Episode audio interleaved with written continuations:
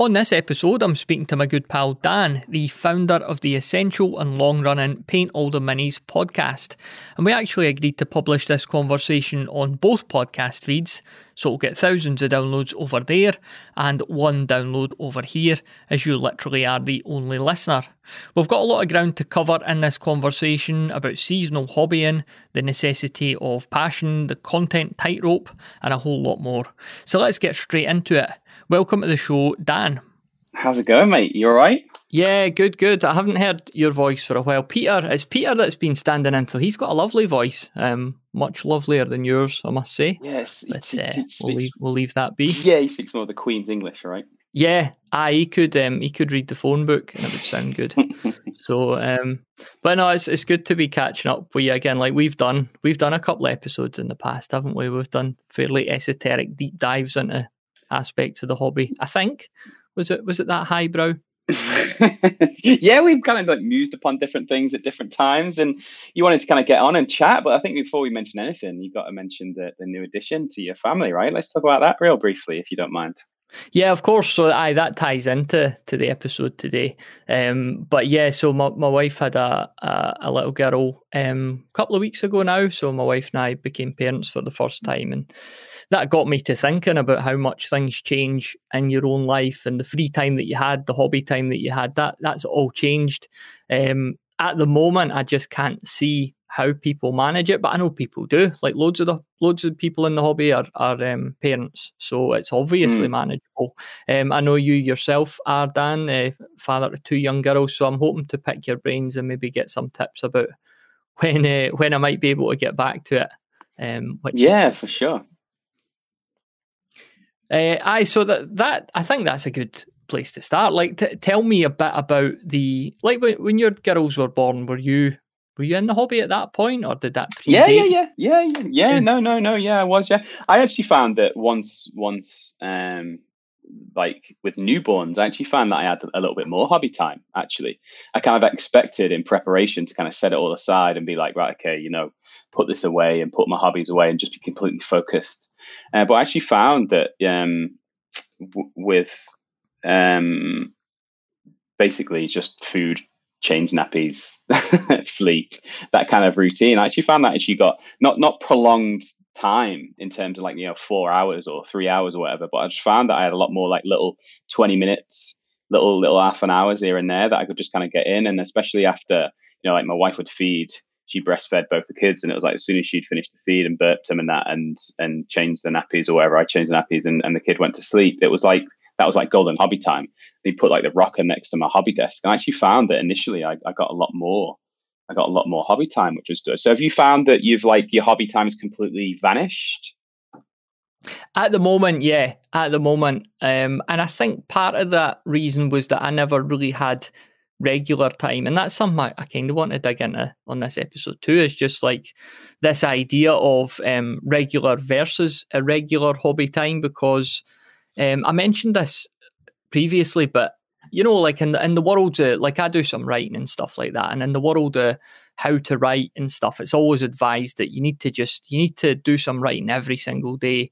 And I've heard even like um, painters and stuff like that recommend this too. Like no matter what you do, just sit down at your painting table, get ten minutes done a day. And I often wonder, like, is that necessarily the case? Like, it's it's maybe good advice for somebody who wants to be world class or professional. I think, I think I think you just I think you just need to stop at it's good advice for somebody, right? Mm. That that's it. it. It, really it really is that simple. And and as a kind of like you know you sent me through a few kind of headings and things to talk about. And we kind of chatted it initially. It's like it's that idea that there's no there's no set way of doing it apart from your way, and your way is the only thing that works for you. And that that's that's the thing. And it's great to seek advice and it's great to listen to people that've got advice and things like that. But I think ultimately it's it's about it's about setting the parameters for yourself and also constantly reviewing them, if that kind of makes sense. I mean, there's a lot of people, in my opinion, that even though they haven't got children, the the the use the hobby or not doing the hobby in a negative way. It's like, oh, you know, I should be painting or oh, I should be playing, or you know, three months have gone by and I've not played a game, and you know, but I've still been buying the same amount. It's like I think a lot of us build up a little bit of pressure or a little bit of anxiety, a little bit of stress on ourselves about what we maybe we should or shouldn't be doing with within the hobby. if that kind of makes sense. Mm. And I think where, especially when you got a new addition, but you, you know, you, you, say about uh, you know keeping it as broad as possible. We're, we're, talking about you know having a kid and how maybe people that have children, young children, could continue to the hobby, but it could be anything. You could have a new puppy, or you could have a new job, or you know you could have a new partner. It's like there's it's just a change in your life that's occurred, right? Like something is different within your normal daily routine, mm-hmm. and no matter what that is, it could be a sickness, it could be a new job, it could be moving city, whatever it is it's you've got to you've got to find time to do it if you want to. Mm-hmm. And. I'm a bit I'm a big advocate, and I end up hacking people, a few people off when I say this. It's like if you wanted to do it enough, you'd you'd find time for it. Like yeah, you you would even if that was just ten minutes, right? I think of some of the things I spend ten minutes in a day doing, right? And I'm pretty sure I could sacrifice that I mean, I wake up in the morning, I probably spend five minutes scratching my balls before I get in the shower. Like, you know what I mean? So if I, if I, if I take that scratch of my nutsack down to two minutes from, from five, I've got three minutes there. You know, you know what I mean? So it's a big old scratch. That. well, you know, you kind of wake up, you've got you're like, oh, what day is it? What am I going to do? So, kind of linking it to, to the original thing about like, how do you fit it in, and and who do you listen to?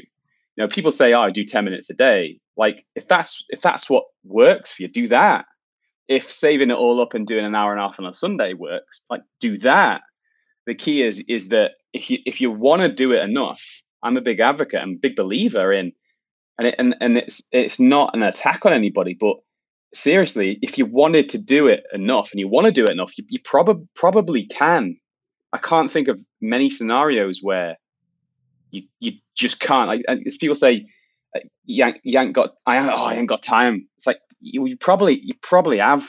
It's just you need to just be a little bit more efficient with your planning. But don't get me wrong, there's, there's probably someone thinking, listening, and I literally have no time. I, I don't have any time. Oh, and that, that's fine because everyone's on an individual basis. But I think the key is is not, oh, I, you know, I can't do it anymore.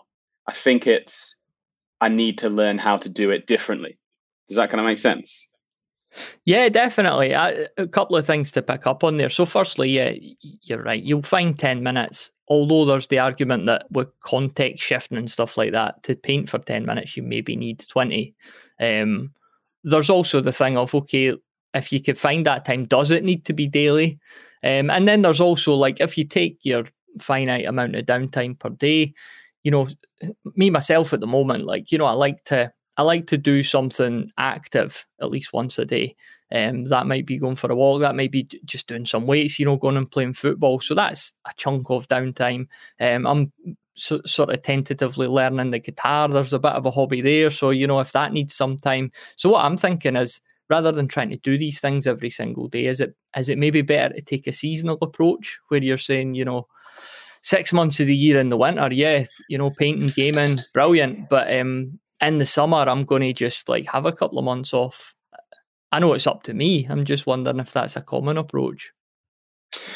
Um, I think it's it's different people and, and different scenarios and different wants, isn't it? And I think I think there's lots of different approaches. And and speaking to Ignatius a lot, who's been on the on the show a few times, he's a big advocate. If it feels good, do it.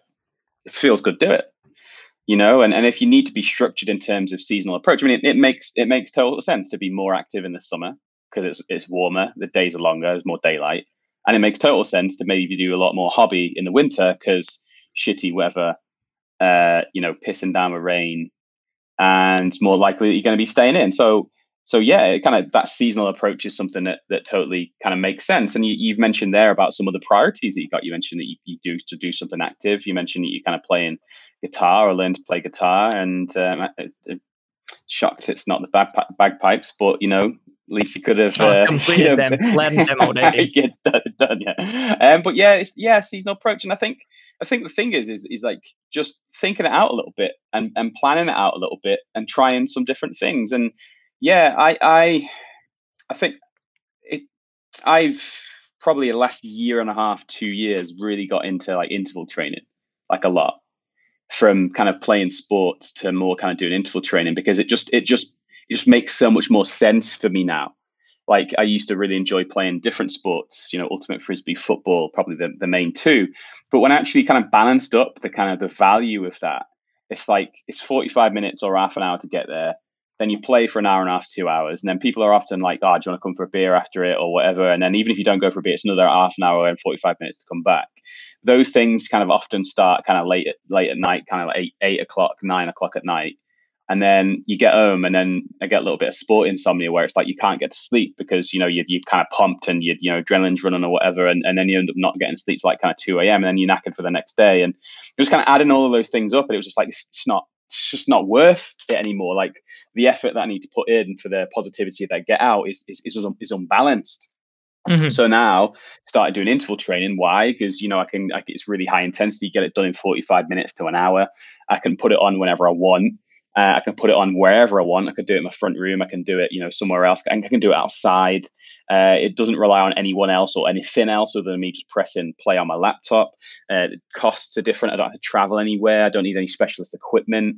No one's going to kick up the ass and injure me by accident or on purpose. Probably mostly on purpose. But you know what I mean? It's like it's like a redress and, and the balance of what what do I actually want out of this? Like what is the intent? What is what is it that I'm looking to get out of it? And how can I make it the most efficient way to get out what I want from it? And I find that I find that I used to dither a lot. And going back to kind of the hobby about like should you do it seasonally? Should you do it kind of like 10 minutes a day and things like that? I think I think you've just got to make it make it work for you. And and what I found is is that I would dither and dodder around because I was just like butthurt that I couldn't do what I wanted. So I was like, oh, I'm pissed. I can't do, I can't, can't do my three hour Sunday painting.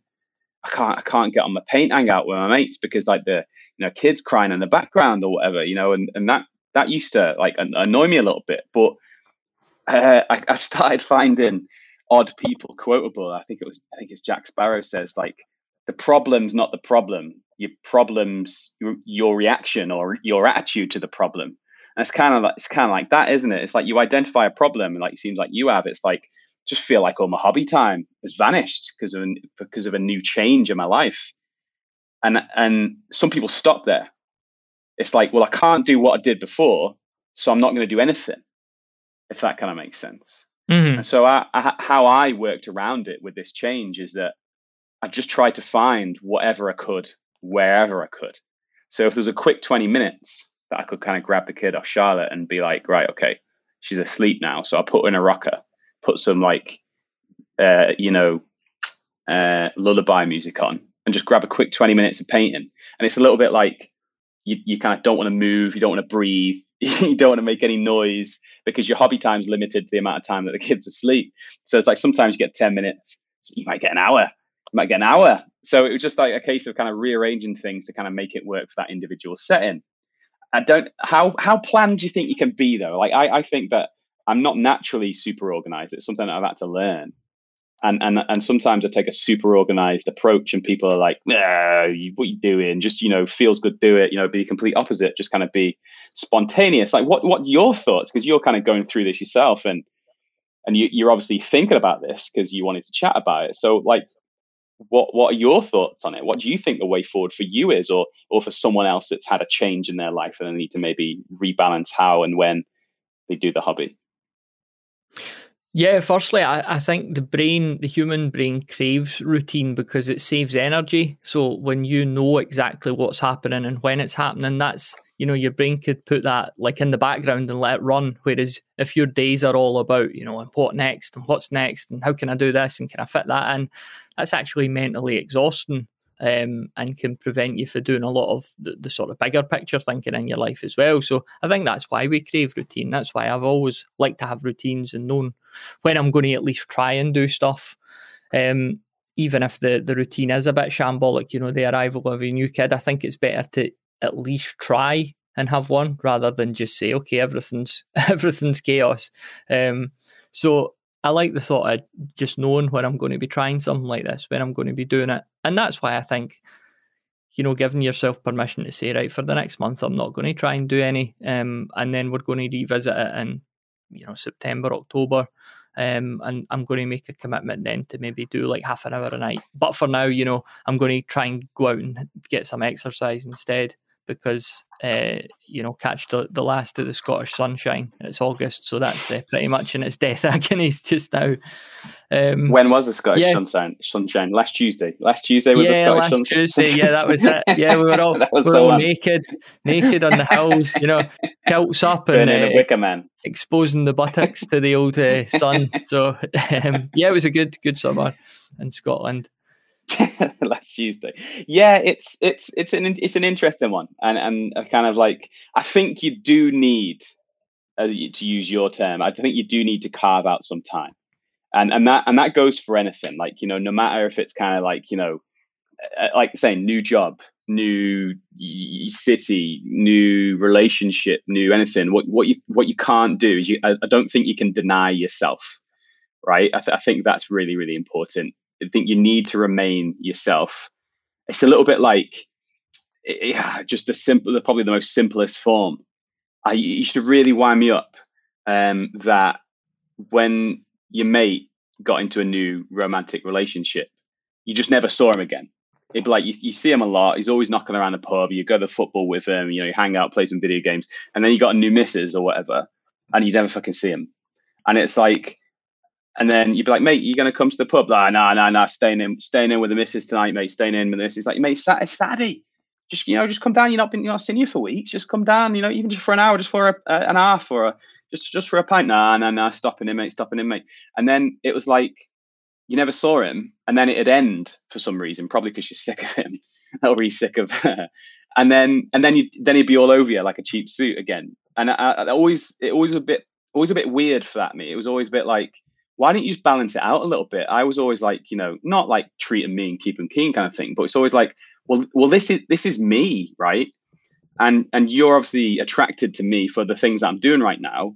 So why would I want to stop doing all these things that are me or part of me just because this this new relationship kind of thing? It's like I still need to maintain being myself. And I think I think there's there's multiple areas to that. I think there's one of like you as a standalone individual entity and yeah, you need to change, and yeah, you need to adapt, and you might need to like kind of evolve uh, and bend, you know, in terms of any relationship that you're in, work relationship, romantic relationship, friendship relationship, whatever it is. But I, I do very much believe that you do need to carve out carve out some time for yourself. And I think that whenever whenever I've forgotten that is when I've been at my worst. So that's that's kind of one thing that I'd say say to you is that, you know, if if you are going for your walk and you are playing your playing your bagpipes for half an hour, whatever it is, like you do, you do need to carve that time out for yourself. Like I remember being a little bit guilty at first when I was like, I, I just I need I need to paint Charlotte. Like I need I need to I need to do it. I just need to do something that I love. I need to do something that's gonna that's going to get me back into my old routine a little bit because so much has changed. I'm, I'm insecure about certain things, and you know, parenting isn't necessarily coming naturally to me, and I need to, I need that grounded, I need that basin, and and and that comes from not just having a kid. I think it comes from any any setting, and and even if it's only even if it's only getting into that flow state, that's something that we talked about before. Even if it's only getting into that flow state for 20 minutes, I think it's like a it's a big reset for you. It's a big mental break. You know, even if it's only a small thing. You know, I'm a big fan of napping too. I, li- I like having a little bit of a micro micro sleep, a little bit of a power snooze, 20 minutes. It kind of hits the reset button. So I think it's really, really important to carve out some time for yourself. And if it's a choice between going for a walk or doing some painting, that's a choice that you can make. And you might not necessarily need to be able to do both. But I do think it's really important to carve out that time for yourself. I think it's imperative. Yeah, you've kind of partly answered my next question because I was going to devil's advocate and just say, well, how important really is is a hobby like this? Because somebody might come to me and say, you just became a new dad and you want to go off in a wee dark room and, and paint a tiny soldier. Um, that's mental you know, you should be like, you, you're an adult now. You should be going and, and, and looking after your kids. So, uh, you know, how do you, how do you then come back and say, well, it's actually it's, it's quite important that I that I paint this Snotling uh, warrior yeah, it's, it's, I think for me, it's about it's about being like just fucking efficient, efficient as fuck. I call it efficient as fuck. You got to be. Sorry, this is quite a blue one. You need to put this on there at the start, saying it's a few uh, FFs and Jeffs in here. But I think I was trying to be as efficient as fuck, right? So one of the things I like doing is I like following my football team. So when we lived in America, what I used to do is I used to the football times was like the first get the early game, like the twelve o'clock kickoff in the UK was like five a.m. And then the Preston game, the three o'clock kickoff was, you know, kind of like, you know, 7 a.m. or whatever it was. And um, so what I used to do is I used to combine like parental duties with with what, doing something that I like to do. So I would I would I would wake up early and then and take take Amelia and just kind of look after her while Charlotte had a lie in. And that was an absolute treat because I got you know some brownie points, you know, because I was I was taking care of the kid, got to watch football, which was great, and it gave Charlotte a lion. So it was like just maximizing that. And I think I think anyone that has a go at you for for you standing your ground saying I need I need to be me, uh, you know, they need to maybe give their head a wobble, like you know, and and don't get me wrong, there's there's it's a balance. You know, if you're like off down the pub four hours every night, that you suggest that was that was unreasonable, right?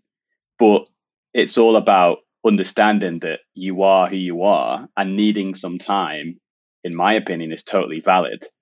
And anyone that has a go at that or makes you feel bad for you needing to be you needs to needs to get the nose out. And I guess it kind of comes with communication communication with your partner that you might be with. And, and like I said, we need to kind of blow this open to not just, it's not just a new kid thing. It's, it's anything. It's anything. Mm-hmm. You know what I mean? It's like even you just, I think you need to have time for yourself to choose what you are going to do with at least some of your time per day or a certain amount of time per week because because that's who you are that that's who you identify as it's like i love spending time with my wife i love spending time with my family I, I you know, I, I like, I love all those things. I want to do it. I don't want to get away from that. It's not a case of running away. But then equally, I need, I need a little bit of a breather from that too.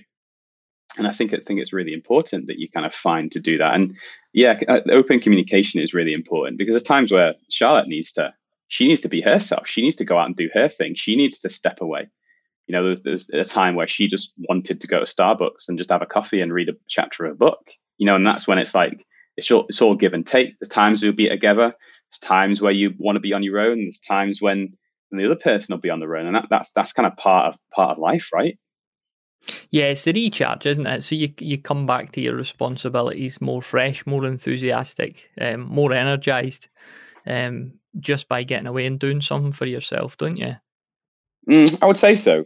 And but one of the things that you said is is you know, how how do how do you when you when your hobby time has vanished, when it has kind of dried up, like like what do you do? You, you don't want to be like a petulant kid and start getting grumpy and selfish and frustrated and have a little tantrum. A certain modicum of, of patience is important, right? You know what I mean? It's like everything's give and take, and you need to understand like i mean i'm i'm in a period of this with with podcasting you know, i'm i'm not i'm not podcasting and i haven't been since the turn of the year and, and that's been amazing i guess we'll talk about more about that a little bit later it's been amazing in many ways because I've just, it's given me more time to kind of do other things in terms of personal fulfillment. I'm I'm really personally fulfilled with that. But that was something that I did for the betterment of of the family. Really, you know, we'd had a conversation, me and the wife, and had a conversation, and she was like, "Listen, I'd like I'd like you to be around a little bit more, and I'd like you to be to be present a little bit more. And and it's don't get me wrong, it's not all all all her, and I wasn't annoyed with that. But I think sometimes you do have to be patient. And will there be another time when I'll get more hobby time to myself? Yeah, I think there will, but it's not right now because there's just other priorities right now. So I have said, and I stand by it. I think it is important that you do carve time out for yourself, but sometimes you might not be able to, and sometimes you need to be patient but I think you do still need to strive for that. And and even if it is only ten minutes, even if it's only one hour a week, you know, I think I think it is important to do that. It's important to do that. And I think this idea of regular hobby time versus irregular hobby time, which you can kind of delve a little bit more into, is is I guess I think it's something you need to something you need to work out. It needs to be regularly irregular. I would probably say as a parent. that makes sense. What what do you think about that? Flipping it on its head. So, like, you might say, I want to have 20 minutes a day. Um, but that's just a number you've pulled out your head. So instead, you could work backwards from like, what does what does an ideal month look like to me? That might be okay. I'm going to paint. I'm going to paint uh, a Blood Bowl team or a, a, war band or a regiment in an army, and I'm going to get one game in a month. So you're kind of and and then you think, okay, well, how much time would it would I need to do that, and you work back from there, um, rather than yeah, just like backwards, like like backward backwards planning. I mean, I do I do that. I do that every single day in my job. Backwards planning. I think, right, what do I need to have completed by this date? And then I think, right, okay, by this date I need this. What do I need to complete? What's the outcomes I need to have completed? What's the product that needs to be completed? And then you start dividing it between those things, right? I think I think the issue maybe is is if you target to target to too specific so, like if you're saying I want to have painted, I mean, I'm, I'm sitting here, I'm painting away with my uh, Song of Ice and Fire guys, my my Game of Thrones guys, and I've got like four units of Lannisters, and each unit is twelve dudes, right? So if I'm like, okay, uh, I want to have painted a unit by the end of the month, that's a very specific specific goal, right? And it's the same thing as like I want to paint for at least ten minutes a day. It's a very specific goal. And I think the broader your goal can be, I think the better because I think what a lot of us naturally do, myself included, is is sometimes if left unchecked, you kind of use the hobby as a as a stick to beat yourself with. You know, you, you the the world is great at kicking us in the nuts. We, we don't we don't need to start kicking ourselves in the nuts or other area if you're a lady. Um, so it's like sometimes it's dangerous setting goals because if you if you're behind, you might think, oh, I don't, want to I don't want to start painting. I, I said I wanted to. Comp- I've written up my wall chart got my highlighters out and I highlighted the times I need to paint and taken a picture of the unit that I want to have finished by the end of the month. And you know, it's halfway through the month, it's the 18th now, and it's like shit, I hadn't even I hadn't even started yet. So sometimes, I mean, but some people are motivated by that, some people aren't. I think, but I think for me, I always try and keep my goals as broad as possible so that I'm going to achieve them. And also, my goals have regularly changed, regularly changed. And sometimes I sound like a shithead because it's like well, on Monday I'm saying this, on Saturday I'm saying something else. But I, I don't necessarily think that's a negative thing. It, it, might be, but in general, I don't think it is a negative thing. I think you need to roll with the punches and you need to keep your goals very, very broad. And I think a lot of the time you need to actually think about what you actually want out of the hobby too, as well, because it's like, do you do you actually enjoy painting? Do you actually enjoy the models that you're painting? Do you actually enjoy having a pile of models to paint? Do you actually enjoy the games that you play? And I think when when you see a change in your life, it's a great opportunity to think, what what am I actually getting out of this? And I think that's probably the most important step because there's a few people that, that have fallen out of painting that I've known and spoken to. And they go, you know what? I was only I was only really painting because everyone's telling me I needed to play painting. So I actually I was I was just looking for reasons not to. Does that does that kind of make sense? Mm-hmm. Yeah, definitely. Especially with there being so many different angles to the hobby. Mm-hmm. Um, we we kind of do assume sometimes that everyone values everything equally, don't we? Like, um, some people hate paint, some some people don't even want to do it. Yeah, and when I think about myself, like I'm, um, you know, I just like the process. Um, I I don't I don't really care that I'll ever finish armies or stuff. I mean, it's nice, it's satisfying, but I'm not like, it's not why I'm doing it. So yeah, maybe I just need to be a bit less um, goal orient orientated, if that's the word. But it, depends, it? If that's if that's what motivates you. I mean, I like like going back to the kind of the the physical activity thing. It's like I think for lots and lots of things that have that I've done, I say religiously, a lot of things that I've done in my life regularly. There's there's times where you come home from work or whatever, you think oh, I'm a bit tired, I can't be bothered. But the, the hardest step is that first step. The hardest step is is is sitting at the paint table and turning your lamp on. Like that's the hard thing, and I think that could mm-hmm. go for anything. You know, sometimes you wake up in the morning, you think I can't be asked going to work today, but something compels you to do it. Quite often with work, it's like I need to pay the bills or I need to, you know, pay the rent this month or whatever it is. And so that that's the that's the motivation for doing it. And sometimes the first things that go out the window for us are, are our hobbies because we get them from work and we're tired and you know we're brassed off and or whatever and and it, and it kind of goes by the wayside. And I think I think you need you need to be flexible, you need to be adaptable, but then you also need to try and stick to that routine as, as what you were you were saying before about maybe getting into a routine. Uh, we crave routine and it's something that we want, but but also just like as broad as you can keep it. If that's what works for you, I think think the biggest thing that I would say and continue to say is that you know you just make you make it you make it work for you, and and if you're not able to hit your goals, you might be like ah it's fine. but you might be like, even if it's subconsciously, you might be like, oh, I don't want to sit at the painting table because it'll just remind me that I'm behind with these goals that I set, or remind me that you know I'm no good at painting, or all those kind of things. I think think the key is that you just finding your own way, and if you do want to do it enough, you will do it, and it, and it should be constantly evolving and changing. You know, even even within within months and weeks, you know, and and just make making it work on your own terms and, and evaluating stuff. Like I was saying, I've I've I've not ever played as much as I'm playing now like I, I I must play three to five games a week now. And the reason why I'm playing that is I found more of the sorts of games that I like. I've found ways to play more of the people that I want to play instead of just the people that are just hanging around, you know, in my vicinity. And I've also found ways to make my hobby efficient for where I am right now. So me and me and the wife, we play a lot of games now because I found a whole section of games with minis that she likes playing too. So that's great. So we're playing like uh, Journeys in Middle Earth, Lord of the Rings Journeys in Middle Earth, like so much right now because she really likes that. So I've just found a way to hit lots of birds with one stone. So it's like spending time with a wife. Yes. Painting some minis.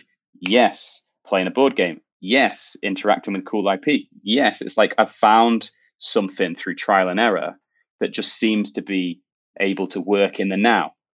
Mm-hmm. And you know, if you're finding that you've got having less time, and I guess we are talking predominantly about painting and and less about playing, but that is an important part too. It's like going back to kind of setting goals. It was like, okay, by the end of the week, I'm going to have tried to finish off the levers on this u- this one unit. Uh, but then also saying to myself, well, if I, if I don't manage to do that, it's not the end of the world. And it's like this tempering. It's like the carrot and carrot and uh, kick up the ass kind of thing. You know, it's like how you're motivated you're motivated by by positive? You know, you you got that carrot dangling in front of you, dangling in front of you. So that's what you want to get. You want to get finished. You want to finish the unit. So that's gonna that's gonna you know motivate you or do you need to kick up the ass to do it? And for me, it's it's a little bit of both sometimes. Like, you know, I need to tell myself, no, just do it. Just do it. The times when I don't necessarily want to sit down do it, just do it. Go on, just sit down and do it. Even if you go on, even if you just sit at the table for 10 minutes and just look at what you've done so far, that's is that still hobby time? Is that still engaging with the hobby? I don't know. And then there's other times where it's like, come on, just get it done. Just get it done. Get get the sandal straps done. Just just get the wood on the spears done. You know, and so yeah, there's just adaptable, just adaptable all the time. And if seasons work, that's great. You know, if if a regular hobby, just fitting it in wherever you can work, that's great. You know, but I think a lot of it is trial and error. A lot of it is trying different things. A lot of it is listening to other people, but not doing exactly what they say. I think it's it's, it's complex and deep, right? It's no one set thing. Yeah, and it's something you touched on there too. I think it's about minimizing or lowering the friction to get started in something that you want to do regular. So obviously, if that's painting, that means if you've got the luxury of setting up a at least semi-permanent space, that's that's going to be a lot easier than you know go out to the shed, get the box with the paints, bring it back in, get set up. Um, you know, likewise, I mentioned the guitar before, so I've got the guitar just sitting in a stand in the living room. It's very easy for me just to pick it up uh, rather than you know putting it in the bag, putting it in a cupboard. Um, a chin up mm. bar in your house as opposed to a set of weights that are packed away in a cupboard. Anything that you can do to to just lower the friction to getting started to some. And yeah, you, you won't always be enthused about starting, but the chances are when you when you start doing something that you actually want to do, um, you're going to enjoy it once you're into the swing of it. I've, that's happened to me a lot with painting. You know, I've thought I'm just going to do this one thing, but once you've done the one thing, you've started, and you're, you know, you could sit there for an hour and a half. Um, there's a, yeah. there's a classic example of that where habit formation can't remember where I heard this. It was something about like you know, um, if you want to uh, get into the habit of flossing your teeth, you just floss one tooth, uh, and then people that do this, I've never done it myself, um, but you know, because we have no teeth in Scotland. But uh, you never, uh, you've never flossed. You've never nah, flossed your teeth. Nah, the, the haggis it cleans out all our gums and stuff, so we're fine that way. But I heard the, this thing where it's like, you know, want to form a new habit, floss one tooth, and then people start doing this, and they're like, I feel stupid just doing the one tooth. I'll just do them all.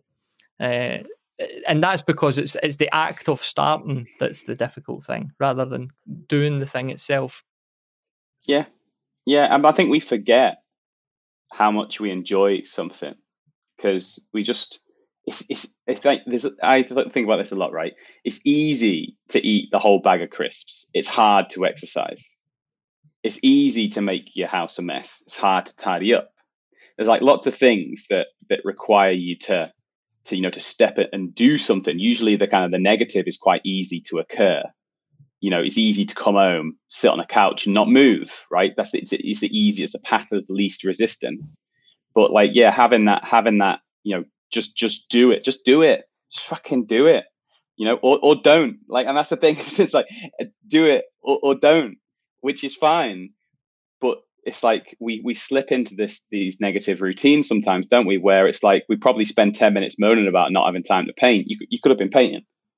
You could you could have been painting and it happens to all of us you know or maybe it just happens to me but it, it's as i've kind of grown grown older and hopefully more mature it's like you, just you just either do it or you or you don't. And if you want to do it enough, you find time from it for it. And if you and if you don't want to do it enough, you you'll find an excuse for why you're not. And that that holds true in a lot of different settings. And again, I'm not trying to make anyone angry because there, there might be people that genuinely do want to hobby and they genu- genuinely actually can't. But and think I need to li- link this in. It's like holding your own hobby to someone else's account is something that's not healthy at all. So let's say that, you know, I know you haven't got any mates, but let's say one of your mates is like have a, had a kid at the same time and he's managing to get an hour of hobby in a day and you're holding yourself to his standard. That mm-hmm. I don't think that's healthy at all. I don't think that's healthy at all. Like the standard of my painting since I've had children has has decreased. Which, if I was to stop and think about it a lot, it's annoying, but it's just different because the amount of time I've got to dedicate to it in general is lower. So it's it's natural that my standard will be low because I'm just I'm just practicing it less. And I've got two options. I can be like pissed off with it and be like, well, what's the point then? What's the point then? If my if my quality's gone down, like what's the what's the point? But I've got to see that like any any hobby is positive hobby and it's just where I'm at right now. And if it's not quite as good as what I want it to be, or it's not quite as good as it was at what in the, in the past, I've got two choices. I got, well, not do it then, or just be happy with where you're at right now with it. You know, and that kind of links back to kind of what we're saying about like, you know, try and just do 10 minutes a day. Am I going to be pissed off that I can't do however much I want? Or am I going to be happy with whatever I can kind of grind out? You know, it's, it's, it's real complicated, you know, and, and I think it links back to take a step back out of it. It's, it's, it's it's not just this hobby. It's not just painting. It, it's like you as a as who you are as an individual as well, right? You know, what are you going to do with your time?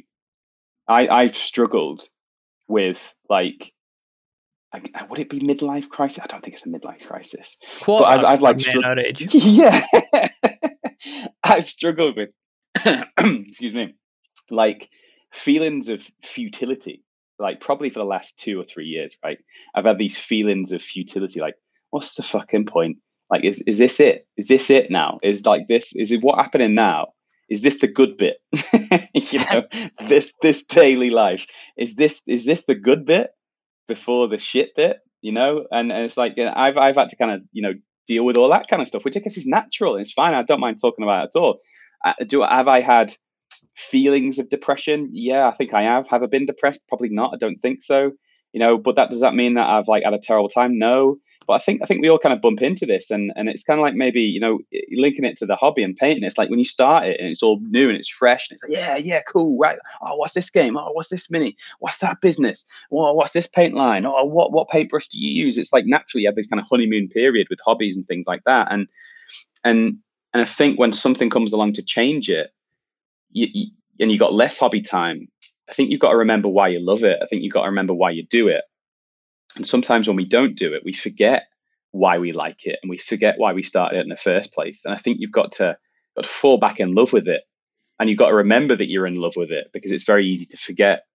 and it and it's very easy in the world that we live in with consumption and and with you know all these distractions that we've got for for our time and our attention it's very easy to forget why you started it in the first place and start a new hobby you know i've got a mate who, who starts a new hobby every year and he and he sinks all his money into it. And then you know if you want a great deal on something you just you just think about what this mate started in january and you think, oh, I want some decent golf clubs. Oh, well, this guy bought some in January, so I'll just wait till probably September, October, get some, get a great deal on some quality golf clubs, you know, and because naturally that's what we want because we're looking for fulfillment, and sometimes we forget what we already have that gives us fulfillment. We talked about this before. This idea of abundance denial, I think, where you forget all these things that you've got, you forget all the quality things, and and and and that, and you, you're looking for the next thing instead of thinking about what you do actually have. And I think when you lose your time, or you know when you're a bit brassed off for whatever reason, sometimes you forget these things that you've got in your cupboard, or forget these things that you've got on a desk that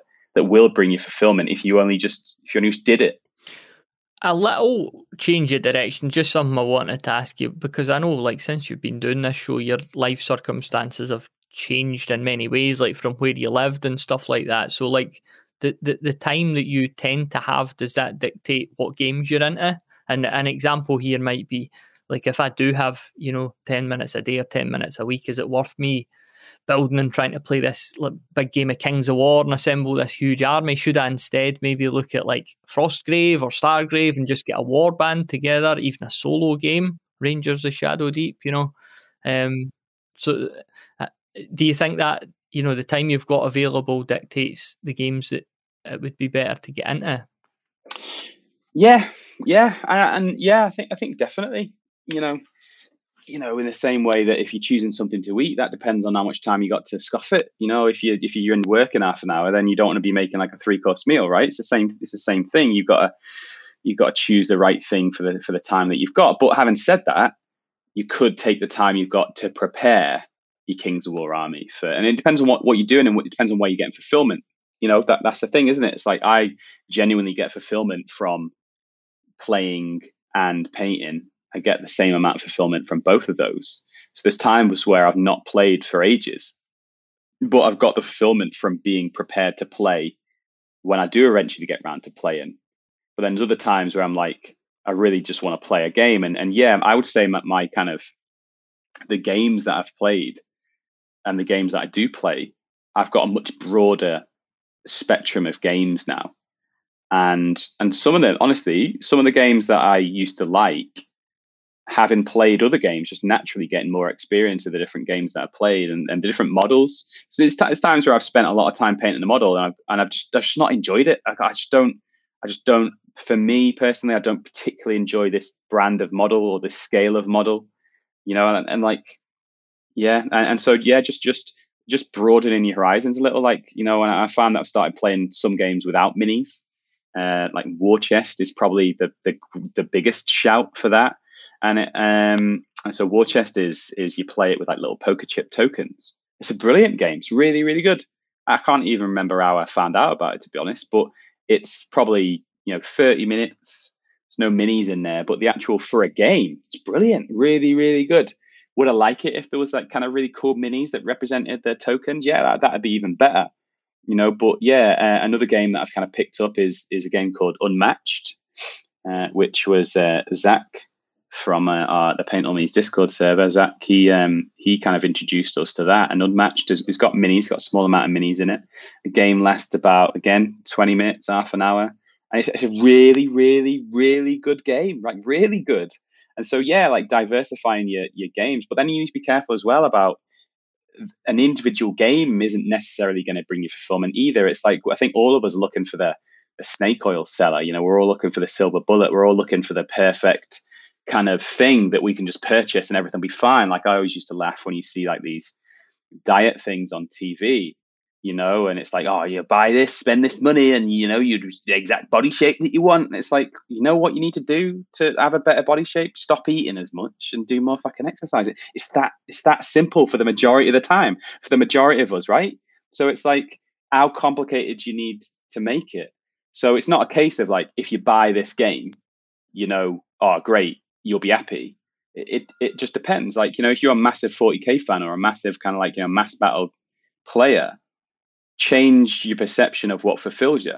So if you're pissed off that you can't play your 2,000 point game on a Sunday, well, book a book a book a week or book a day in a month that you're going to play and save all, all your hobby time for that and say listen you know going back to the baby thing like listen i'll i'll do a little bit more each day or i'll do a little bit more each week so that on sunday afternoon i can i can bog off and you can take the kid to the to your grandparents and i'll go and play my game. You know it's, it's going back to it's all give and take. So yeah i mean there's games that i've picked up which fit into the time that i've got to hobby but doesn't have to be that if I really liked mass battle games, like I mean, I, I mean, my two mass battle games at the moment are Song of Ice and Fire and Star Wars Legion.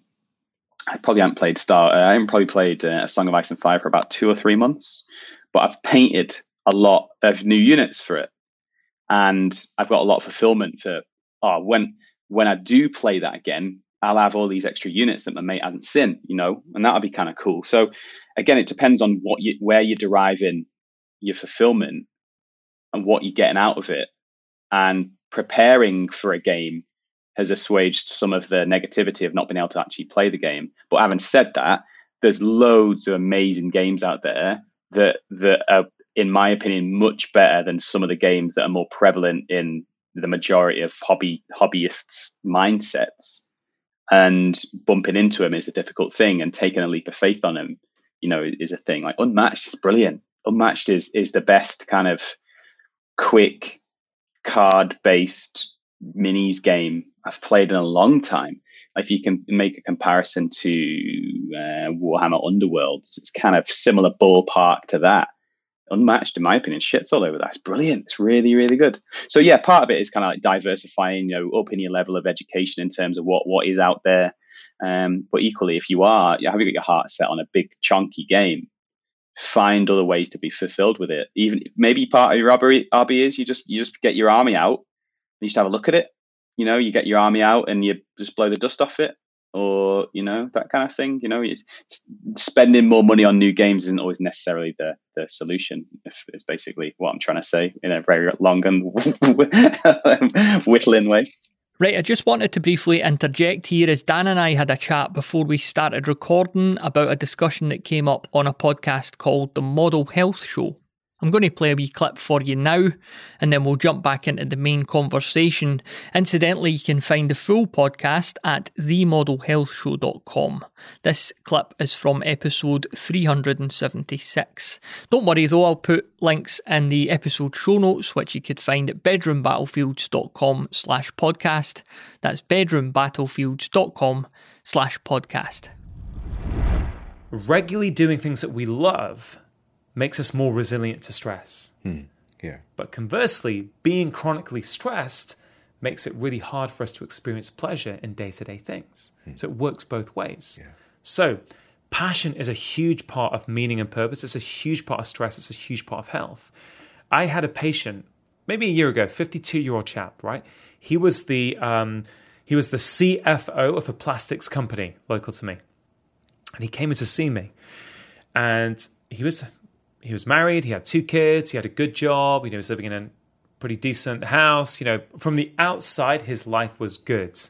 But he came in to see me. He said, Dr. Chatterjee, look, um, some days I kind of struggle to get out of bed in the morning. Um, my motivation's down a little bit. I feel a bit flat about things. Is this what depression is?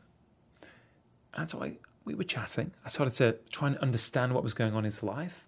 I ran some tests, some bloods, they were all normal. And I said, Look, how's your job? Your job's okay. I mean, I don't really enjoy it, but I've got to do it. You know, I've got a mortgage, I've got a family to feed. That's why I do my job. I said, Okay, how's your marriage?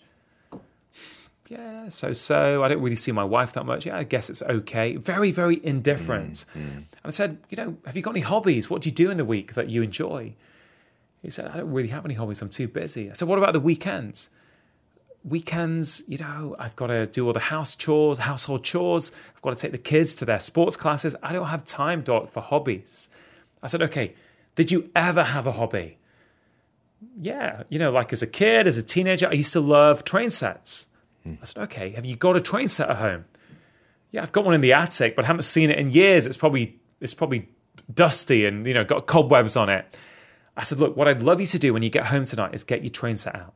Now, I fully appreciate it's probably not the advice he was expecting from his doctor, but that's the advice I gave to him. Anyway, I didn't see him for a few weeks, right? And that's not uncommon. We simply we have so many patients we can't follow everybody up. But three months later, I just finished my morning clinic. I, I, was in the car park about to do some home visits for the like elderly patients who can't come into the practice, and I bumped into his wife. I said, "Hey, look, how's your husband getting on?" She said, "Oh man, Dr. Chatterjee, I just want to say thank you.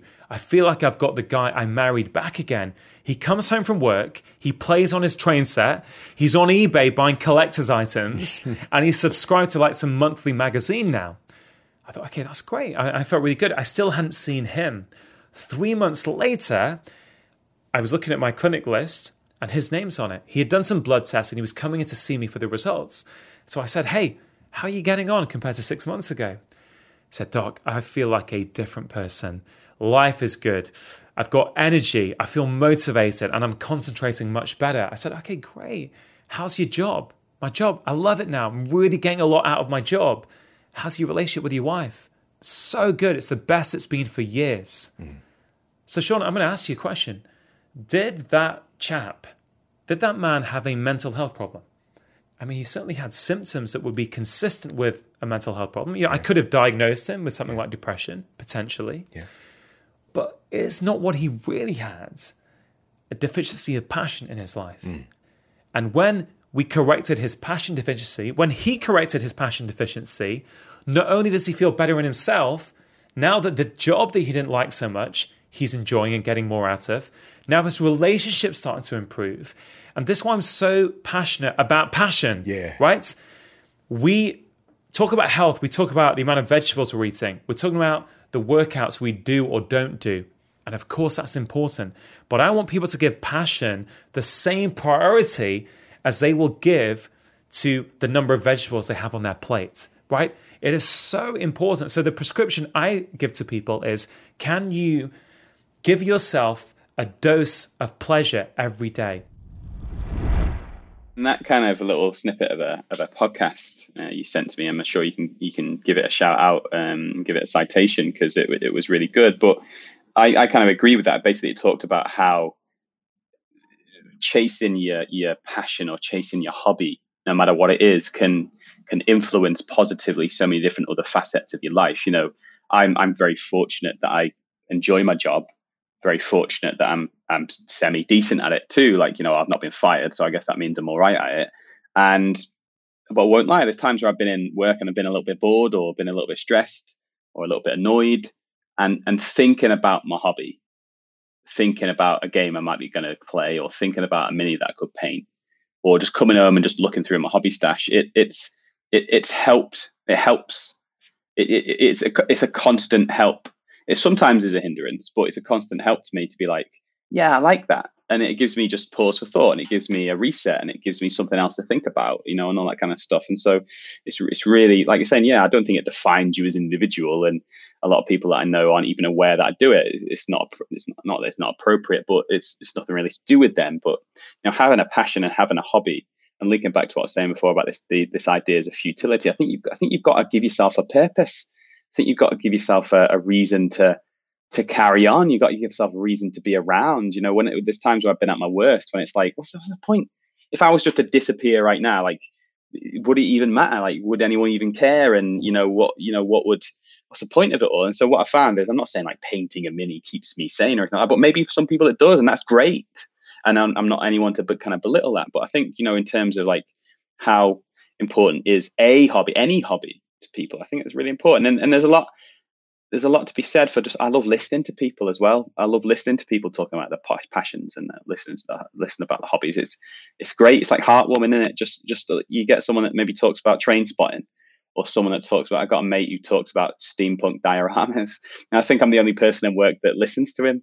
But when he's talking about his steampunk dioramas, it's, it's brilliant. I just love him, and he's like, "Oh, you got a little got a little skyship here." I got a little fella with his little top hat on and his goggles, and it's I love just listening to people just talk about stuff that they're passionate about. It's it's just something that it just it's like I'm a little bit like a, a a rechargeable battery, just recharging my batteries, and I'm listening to someone that's whittling on about something they really love. And the more obscure and weird, the better in many ways. Yeah, it's funny that like I, I remember like a couple of months ago I was in the the post office. Um, they're all gradually closing down here, but w- one of the last post offices here it's in a W H Smith, like a news agent. Um, so I was queuing for the post office and, and, queuing past the magazine rack, and I was just looking at the magazines. There's so many different like niche hobby magazines, and you know, like the, the the ultimate stamp collector and like Train Spotters Monthly, and it, it gives me like a bit of comfort. I can't I can't remotely understand any of these hobbies. Like I just couldn't couldn't get into them myself. But I think it's really cool that people do. Um, and it it does give you that wee bit of comfort. You're like, well, so, you know, somebody collects their stamps and they, they love that, and that's great. Um, so aye, and people will look at you know this hobby and other hobbies and think like, what are they doing? That just that looks stupid. But um, yeah. yeah. I think I think you got to do you got got to do something, right? You know, I think you kind of like I remember like you know when you first you know you leave school and you got all these grand ideas and then you got all these big things that are going to happen to you and you go ah oh, you're going to get married and you're going to get a career and you're going to you know get promoted and you're going to do all this that kind of stuff. And it's like you know that kind of stuff happens and sometimes it happens the way you want it to sometimes it doesn't. And what i find is that with the hobby is that it constantly gives back to me in in many many different ways and it kind of just makes me realize actually you know i'm pretty inconsequential really. And yeah if i didn't get that one promotion you know so what? It kind of keeps me very much grounded in many ways. And um, you know it's it being passionate about your own thing is, uh, is something that's really important. It kind of just grounds me somehow and kind of refocuses me somehow and gives me you know a reason to you know to keep on ticking over and you know gives me some little wins and some little goals and some enjoyment and some fulfillment and things like that. So yeah um yeah there's kind of just to round off that bit like you're saying about there's there's lots of different things that are available and there's lots of different things that we can do and get into and all that kind of stuff, but very much kind of making your own way with it and and listening a lot to different people and what they do, and then trying that and trying something else and all that kind of stuff. It's uh, you mentioned solo gaming as well. I think I don't think we kind of mentioned much about that. Um, solo games are great because it kind of links with what, what you're saying about taking barriers out of the way. You know, just just any barrier, potential barrier that you might have for doing hobby stuff, try and try and remove it, or try and adapt it, or try and find a way to kind of break through it. So I, I play a lot more co-op games and I play, you know, which equally could be solo games, just because it's just I can play them with the wife and she enjoys them, and it's a good bonding thing for us. And I'm not playing against her, and other games that are kind of shorter and things like that. But it, you need to be careful with just thinking that you can you can buy something that'll be fine. Um, yeah. So, so yeah, like that. That's kind of the the main thrust of what we were talking about, and and there's a few things that I kind of wanted to add on myself, which kind of links into kind of like my personal position and personal situation that I've kind of been in right now. And I've, and that kind of, there's a few kind of, you know, buzzwords like hype trains, echo chambers, you know, a culture of consumption. There's a lot of, there's a lot of things that are happening that I see in, in my own hobby. And they just weren't, they weren't working for me. They weren't, they weren't healthy for me. Um, you know, and, and, there's nothing wrong with a hype train. You know, hype train is where something's going to be released or something's up and coming, and and and people are bigging it up, and everyone's getting excited about it. that. That's a great feeling, isn't it? You know, when when there's like, you know, if like there's a new Star Wars film coming out, or the football season starting, or you know, the baseball season starting, or, or whatever, you know, or the you know Christmas is coming up. You know, like think about the hype train. You know, Christmas is probably the biggest hype train for a lot of people, right? It's like get on the hype train. It's November yeah, get the Christmas music on, all that kind of stuff. But what I found is is with my hobby, I was starting to starting to get a little bit jaded with it because of just the just the media that I was bumping into and the adverts that I was seeing. I, I cut back so much on on all of the kind of uh, media that I consume and like cut back massively. Like I'm I'm rarely on Facebook, rarely on Twitter. Uh, I don't I don't own a mobile phone um, because I just found that I was just I was getting tired and jaded of just like the next the next thing and the next thing and the next thing and the next thing and, this echo chamber that had been created for me by algorithms on YouTube and and and subscriptions that I'd given to certain YouTube channels and things like that. I was just finding that I was just exhausted with with all of this new stuff and, and that wasn't helping with my hobby time. So it was like a new edition of this is coming up, or there's a new Kickstarter on this, and there's someone talking about this, and someone doing an unboxing on that. I just thought that like I just didn't just didn't need it, and that's not in any way. Don't get me wrong, saying anything negative about anybody that creates content. It's it's, it's not that at all. But I just found that where I'm at with my hobby life and my also regular life, it was just it just wasn't helping like whatsoever. It was tempting me to buy things that I didn't have time to play with. It was tempting me to get interested in something that I didn't have time to complete. And so what I did is I went through like all my YouTube channels and and I, I basically unsubscribed to to lo- to loads of them, like loads of them. And and again, it's nothing to do with the content. It's it's great, it's amazing, great people. But I just found that I had to create a, a, a qualifying criteria for for media that I still wanted to interact with and that and that was it came down to for me like the the intended aim the intended aim of the of the video or the content. What what's the intended aim? What is this what is this video? What is the content looking to looking to do? Um and then the the second thing it was like what what is the unique thing that this content is giving me? So if you take like on on unboxing to be honest i've never really been a big fan of, of unboxings really. Like I think I, I don't mind them if it's linked through all the way through. So you see an unboxing of something, but then you see someone painting it and you see someone playing with it because because that's that's the aspirational thing, right? You know, you buy it, you get excited, you open it, oh, it's amazing, you put it together, you, you paint it, you play it, right? That, that's what, that's kind of what I want to see. But actually, when you start thinking about that, there's not really many of those that happen at all, ever. If you were to look at any release of game, there's just a shit ton of unboxings. And what is it? It's just someone showing you the shit that's in a box. And um, um, Goobertown Hobbies said it best. Brent from Goobertown Hobbies, you, you, watch his video, I think it was the Dominion box from GW. He did an unboxing and it was a little bit satirical and it was a little bit, a little, little bit sarcastic. But he basically talking about an unboxing. He was like, at the end of it, he just went, "So yeah, the the person that works in the factory did a great job of putting the models in the, in the box. and it was just like, I don't know what value an unboxing adds unless it's it's the start of a small series that follows it through. Now, don't get me wrong, there's going to be hundreds of thousands of people that completely disagree with me and say that, what right have I got to say that? They might get really enthusiastic about it. But I just thought, what's the intended aim of an unboxing? What's the, what's the point of it? And there's so many of them, you don't personally add a lot of value to anything that I'm I want to be doing. So I found that the echo chamber that I was in wasn't a healthy one in terms of where I was at the hobby right now. And a lot of the kind of things that were getting shown to me on Facebook and on Twitter and on, on YouTube, especially, didn't really offer any unique value. So I found that I was just like, you know, a massive clear out of all of those things that I just didn't, I didn't want to, I don't want to be, I didn't want to be associated with and and that's really helped me to kind of like really simplify my hobby too because i'm not spending 20 minutes watching an unboxing. Like there's one of them that was just a fella and uh, he just he just made a video on an article from a website. So a company would release an article on their website about an up and coming release and he'd just make a video on that article. Uh, but i couldn't there's something about it I kept on clicking on him because I was like, I was like, he's just he's just showing us the article that's on his website and talking to us about the article. I was like, why don't I just read the fucking article if I want to do it? But I just couldn't.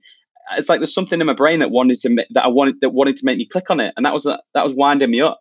Does that kind of make sense? I was becoming conscious of the fact that I was just watching a video of an internet article and a guy just reading out the internet article. I was like, this is stupid this is really stupid. So I had to get rid of them all. And and I found since I've done that, I, have I've again I've like it's it's made my hobby simpler. It's made my hobby better quality. And even if it's just saved me like you know five ten minutes a week or whatever it is by watching these things, I'm just finding that I've I've just because naturally do it, you kind of you go through a phase of just kind of like you know subbing different things or subscribing different things naturally as we do, and I sort of kind of big cull on the on those different things. And and going back to the the intended aim, it's like I don't know. It's, it's, you know when they say that when you got a hobby and then when you when you you turn it into a job, it, it's not a hobby anymore and that kind of thing. I've kind of lost lost love with the with the hobby in terms of like you know what's the intended aim of of this video. Um, you know, is it to create? Is it sensationalism? Is it to create a hubbub, negatively or positively? Is it ass licking? What what's the basis? What's the substance of it? You know if, if this fella's saying hey you should buy Zombicide second edition because i really started to think about the substance. Like what what's the substance behind this? And what's the what's the you know the background of this? And i just found that there was a lot of videos where i actually thinking about it the person that was doing the video was was in my opinion anyway just talking shit. It's like the, their opinion wasn't based based on shit. So when you and i just started to wind me up a little you're good. With, with unboxing videos, so like the guys like um, you know, I've opened the box, just click the affiliate link, buy the thing, because um, that's that's often what an unboxing is. So you, are calling them out and saying, "All right, if you love it so much, mate, uh, come back next week with your video on how you've painted all these guys." Because uh, they will. Well, yeah, well, no, it's not. It's not me like telling them what to do or anything like that. And don't get me wrong, like I'm no one to say that that's a wrong thing that shouldn't exist.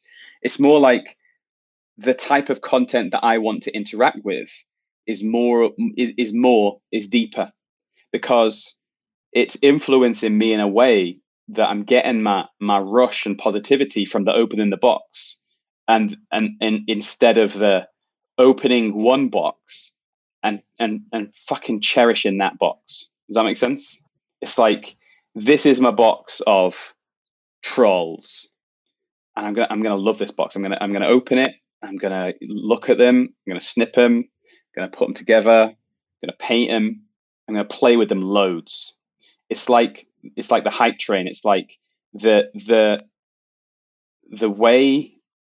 It's not the way that the hobby's going. There's, there's no. I've got no right to generalize the hobby, and I don't have a big enough kind of snapshot and cross section of the entire hobby. But I just found that the the the media that was being put in front of me was was encouraging me to be part of a type of hobby I didn't want to be part of that was celebrating the just celebrating consumption and celebrating the next big thing and celebrating spending more and celebrating the wrong sorts of things in the hobby. I, I wanna I wanna buy a box of trolls and take my time to do the research in the box get the box of trolls for me and and and that's my box of trolls. I don't wanna get like the 2019 Troll Edition, 2020 Troll Edition, 2021 Troll Edition, and, and uh, that's where I felt that the media that I was I was being shown was was taking me, you know, and and it's like I don't. It's like Monopoly. it's like how many times can you have Monopoly, right? Monopoly's great. Love Monopoly. Scrabble. Love Scrabble. Scrabble's great, but I don't. It's I, and, it, and it's hard because I don't want it. I don't. I'm no one to say anything negative about anyone and and and this is another reason why the kind of the podcast has been knocked on the head.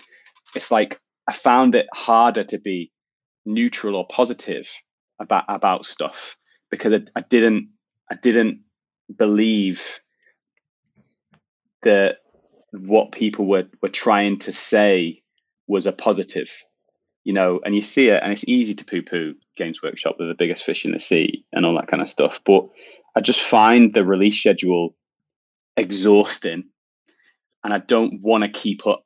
It, it's not, it's not, that's not what I want from my hobby. I want it to be a lot slower paced. I want it to be a lot more relaxed. I want to have my own relationship with it. And I don't, I don't want to, I don't want to keep, I don't want to run in that race, if that kind of makes sense. And yeah, so I just found that kind of like the echo chamber that I created and the, and the media that was kind of being put in front of me for various different reasons. I just, just wasn't, wasn't compelled by it and I wasn't intrigued by it. And I felt that it was very superficial.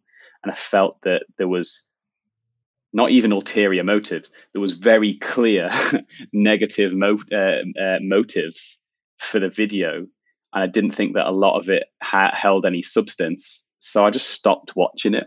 I think, uh, and I fa- yeah, good. I was going to say, I think it highlights uh, content consumption's a tightrope in a sense because it definitely, you know, listening to good podcasts or watching good videos. Um, you know, some people like to browse Instagram or Facebook pages and groups uh, for for photos, and that's all motivation and inspiration, which keeps people going, and that's um, th- that's overwhelmingly positive stuff. Obviously, at the same time, you're going to be bombarded with with pictures and reviews and links to new stuff. So there's going to be that constant feeling of you need to be buying this latest thing, you need to be playing this latest game. So you you might get that along with your content consumption. And I think like anything else, you just need to go into it deliberately. Um, so that might be subscribing to less podcasts, you know, quality over quantity. It might be limiting your time. You know, maybe you've got 10 minutes in the morning with your coffee to go and look at Instagram and that's it for the day. Uh, you're not you're mm. not in that vulnerable position of like your brain's fried and you've clicked on a page and there's a game and you know you're feeling a bit down. You just need that little hit and before you know it, you've went on and buy uh, bought something. Um, so uh, yeah, content creation it is a tightrope. Uh, not content creation, content consumption, I should say. Uh, yeah, oh, and, and creation too, and and creation too. Uh, it's, it, is, it is creation too. You know, you, you create content. We are creating content right now, and you know, it's it's hard because I don't feel I have a right to say. I don't. I, I think it kind of this links back to kind of social influences and all that kind of stuff. I just, I just, I don't want to be associated with any of that. I don't want to be part of that. I don't, I don't, I don't like it. Don't want to be it. I don't really want to be involved in it, and it, I just, I just don't, I just don't, I don't like it. And it's hard because you want to hear about new stuff, like you want to hear about interesting stuff, you know, from time to time. You do want to, and and there's there's great people doing great work and and all that kind of stuff. It's just, I just, I just, just don't. It's it's bigger. It's bigger life stuff. You know what I mean? I don't want to sound like a grumpy grumpy old man kind of thing. I'm not. Some people do amazing jobs at content creation, and and and that connects with with me. And i'm not going to generalize and say we're all sick you know when i don't think we are but and i'm not going to say there's this kind of mass psychosis about different things. Again i've got no right to say i've got no idea. But all i can do is, is talk from my experience. And i just found that i was just starting to think in different ways than what was i felt was actually me. And and, and that didn't fulfill me in the hobby because it was like i was looking for i was looking for because i'm always kind of quite conscious of my to do pile and things like that. And I just found that, I don't know, just, just found that just wasn't, it just, I, I could kind of like, you know, you take some time to kind of reflect and think, and it's just not me. It's not me. It doesn't feel like me. This it doesn't feel like, doesn't feel like this is what I want. It doesn't feel like this is healthy. It doesn't feel like this is sustainable. It doesn't feel like this is positive you know, and, and I would consider myself to be, you know, to have a, a decent amount of self discipline and things like that. And Uh, it, I was finding it hard to kind of just you know be positive about these different things, and yeah, I just kind of kind of want to bring that more, not like a vent or anything like that, you know, and not kind of like it's more just like I'm chatting to you. It doesn't even need to be a podcast; it doesn't need to be recorded, but kind of like since going through and cutting out hype trains, I only really consume media from the actual company so, like, you know, be it Fantasy Flight or CMON or, or GW or whoever it is, I tend to go straight to the manufacturer or the company. Um, now, obviously, you know, it's going to be very, very heavily biased, you know, if you go into a company and different things like that. But I just, yeah, I just found that like a lot of the, a lot of things were getting put under my nose. I just was like, it's throwaway, you know. Uh, and then just going through my echo chamber and just, and just deleting and negating a lot of things and just not going on it. And what I found since then is that I've actually, just just enjoyed a lot more you know? I just i just kind of i've made my own relationship with things. I've made my own opinions of things you know? And i feel much more cut off from the industry and the hobby at large. And actually i really like that. I, I really i'm really enjoying just being a little average bod at his desk making his own mind up about stuff like i really really am enjoying that I, i've found that being less connected to the hobby at large has actually started fulfilling me uh, a, a, load more. Like you know, really, really, really fulfilled me a lot more. You know, and just I just like it, and I'm just able to the limited time to hobby and things like that that I have had so much more fulfilled with it. You know, because it's like I'm not skimming you know chats on facebook or youtube comments you know i'm not seeing youtube videos and Uh, you know, it's just you know like clickbait. I'm just not. I'm just not playing that game. I'm not being sucked into that game. And actually, you know, it's really, really, um, really positive, and it's enabled me to kind of like you know just make my own relationship with certain things, and yeah, it's, it's kind of fulfilling in lots of ways. Just a heads up, I've got the health visitor coming to check that we're feeding the kid properly in 15 minutes. So a bit of a, bit of a hard stop there, um, just to give you a heads up. Uh, spoiler, we're, we're not. um, but, uh, no, you're not. What you're what you're saying there, it, it reminds me because I don't like I don't use social media really or anything like that, and I don't tend to consume a lot of content either. So like I'm not bombarded with loads of ads for stuff. Um, so recently, like I bought the Stargrave uh, book, and I thought I'm going to just build oh, yeah. a a what are they called war bands? I don't think they're called war bands in Stargrave. Um, a crew. Um, mm-hmm. so instead of me like just seeing you know everything online everywhere and thinking, oh, it'd be you know this dragon looks cool or this like high elf unit looks cool. I'm very specifically going to Google and, and looking for types of models. Like so, it's deliberate. You know, I'm thinking I want to make an undead sort of space marine, spaceman type crew. I went on to Google and started yeah. looking for stuff. So that was deliberate. Whereas, you know, I might end up with like, suddenly I've got this like, you know, skeleton chariot or something. And it's just because I saw it on Facebook and I thought it was cool and I bought it and I don't have any use for it um, and didn't really need it in the end. So, yeah, I think always being deliberate is, is key.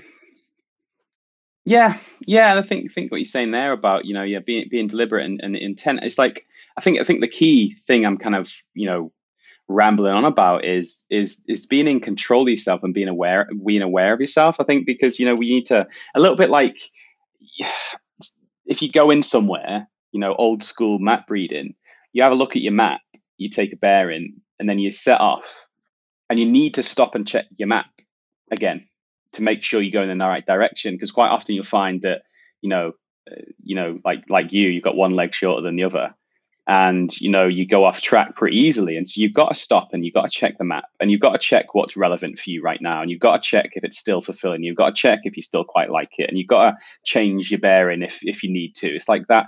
It's it's not just a kind of you know old man rant kind of going on here. It's like it this links in with what you're saying you're saying before. And the whole point of it is like you know what you're making out of the hobby and, and what relationship you're making with your hobby and how how are you directing it and how are you growing in it and what do you need more and what do you need less of?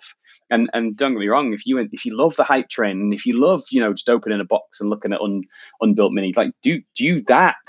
But the key is that you've thought about it and you've actively chosen that as opposed to being molded by these people or entities with their motives because then it becomes you are part of what they're trying to do instead of it being part of something that you want to do if that kind of makes sense. And, and and linking it back to the kind of just the youtube thing is like getting rid of the majority of the of the channels that i subscribe to has really really helped me because actually when i actually started to consciously look and watch and really take on board it it it didn't amount to much. It didn't really add any value. And some of the things that were being celebrated or encouraged were not things that I wanted to do at all and weren't things that are going to make me healthy. I mean, you know, like n- new edition of a game and everyone getting cranky and or this guy is, you know, the support for this game has been withdrawn and everyone getting cranky. It's just like it doesn't matter what the thing is. People are always going to, you know, go off and rant and things like that, you know. So it's just just being in control more, I guess. Like you're saying, like you wanted to find your kind of Stargrave crew and so you kind of had some ideas and then you went on the internet to kind of gain a little bit more inspiration. One thing i really loved about stargrave is is not really going online at all and then reading the book and then just thinking what do i envisage the pirates to be? You know mm-hmm. the bad guys that show up when too much noise is created. I loved doing that. I ended up set, settling on star wars legion and that was great because it was a kind of uh, I already play Star Wars Legion anyway, and it was a great opportunity for me to expand my Star Wars Legion stuff. But that was good because that was something that it's not a unique idea. Lots of other people will do use Star Wars Legion models for Stargrave too, but I didn't. I didn't know that I was going to use Star Wars Legion models until I read the Stargrave book, and I was like, you know what? I see. I see a great opportunity because you know part of the the pirates are, are a like you know um, bounty hunters. So I was like, brilliant. I can buy a box of you know Clan Wren which are like the the Mandalorians, and they can they can be my a unit for some my Star Wars Legion army, but they can also be the bounty hunters in in uh, Stargrave. And so I found myself in the hobby a lot more by saying I want to find my own way in it, and that's really really helped me a lot significantly. You know, it's it's really really important, and and also what's helped is having having tabletop simulator tabletop simulator has really really helped and having a very very small group on on Discord has really, really helped. So instead of having like too much and too many people and too many things, having like maybe one or two key friends within the hobby has really, really helped me. But that's down to my own personality. Like I've always been more of a, you know, smaller groups as opposed to much bigger groups in general at different parts of my life. So I found that having like one or two key friends in the hobby. As, as really you've not got two two friends. I've got a little teddy that I go. Oh, no, no way, you've got two friends. Yeah. Counting you twice, mate.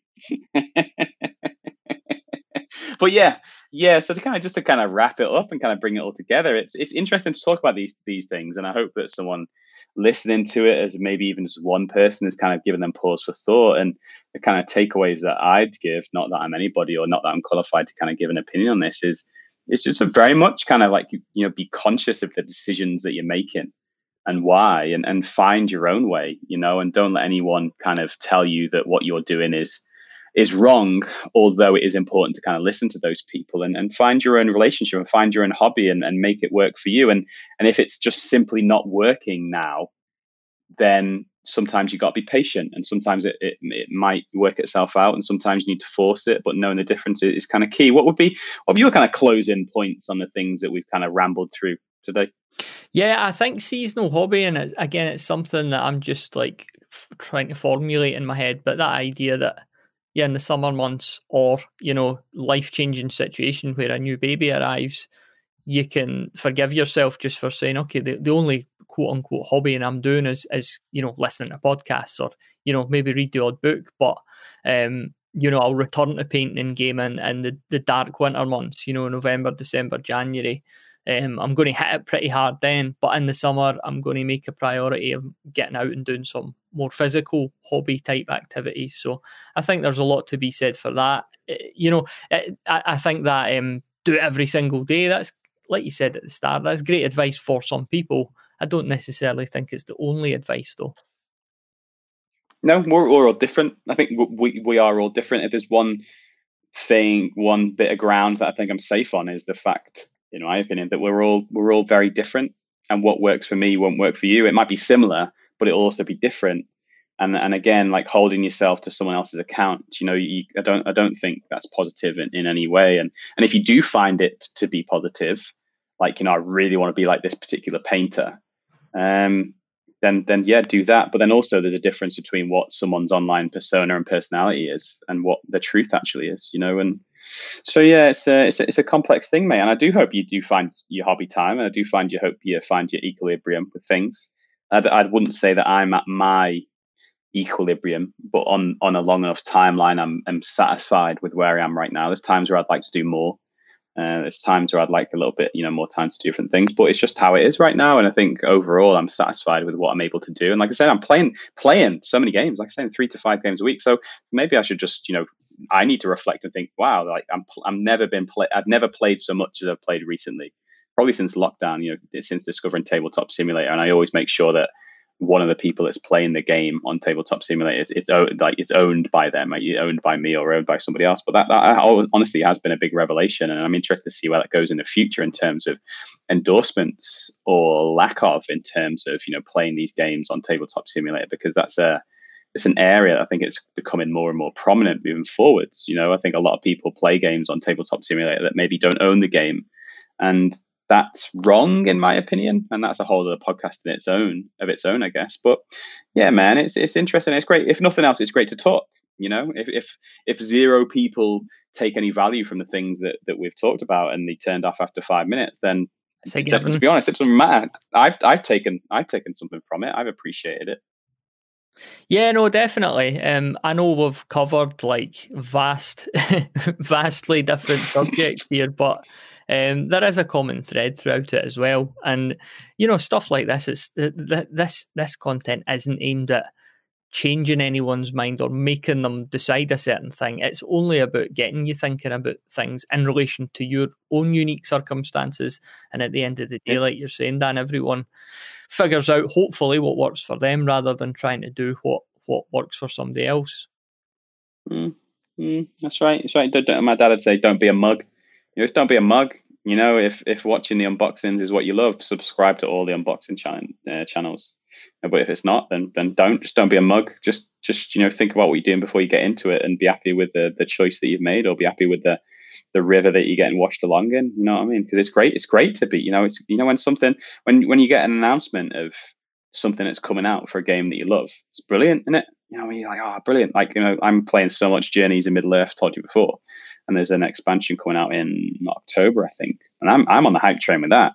Oh, brilliant! Can't wait you know what's what are going to be the new characters what's going to be the new the new campaign you know because that's just what i'm into um but i do have to temper that because i can't be into everything i don't want to be into everything because you just simply can't. You've got you got to pick and choose those, choose those things and choose what you do and what you don't. But anyway man absolute pleasure as always. All the best with uh, your uh, father in duties.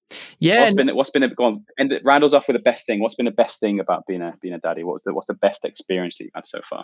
Um, I've been peed on, shit on. Um, we've actually, we've actually, we took by a wife. Yeah, exactly. Yeah, that was labour. um, we took her, to, we took the wee girl to the swimming pool yesterday, and she didn't hate it. In fact, she was so chilled out that she actually fell asleep in the pool. I was holding her, I should say. She wasn't just floating face down. Um, whilst, I, whilst I sat at the bar with a pint.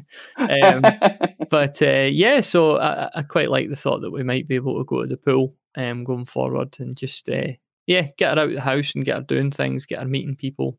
Um, I'll get her playing football at some point. She'll be better than me. Not that that would be hard. So uh, yeah, ah, it's all it's brilliant. It's brilliant. It's just the sleep deprivation. You know, I've had um, I have had a few mornings, two, three in the morning, where I've taken her out in the buggy just to get my wife to, to get a couple of hours sleep, which is well deserved. Round where, so, round where um, you round where you live, people will be stealing the wheels of your buggy, mate. You you come out and your buggy will be exactly. on bricks and with the wheels taken off. Yeah, yeah, I know it's it's dangerous, but just hoping that the the, the kid's uh, solid and could protect me. So. yeah. All right, mate. Absolute pleasure. Thanks for uh, thanks for organising this. Thanks for inviting us along. Thanks very much to Dan, and thanks very much to you for listening to this episode. Please subscribe to the podcast on whatever app you use for such things. You'll find all the links you need over at the website bedroombattlefields.com slash podcast.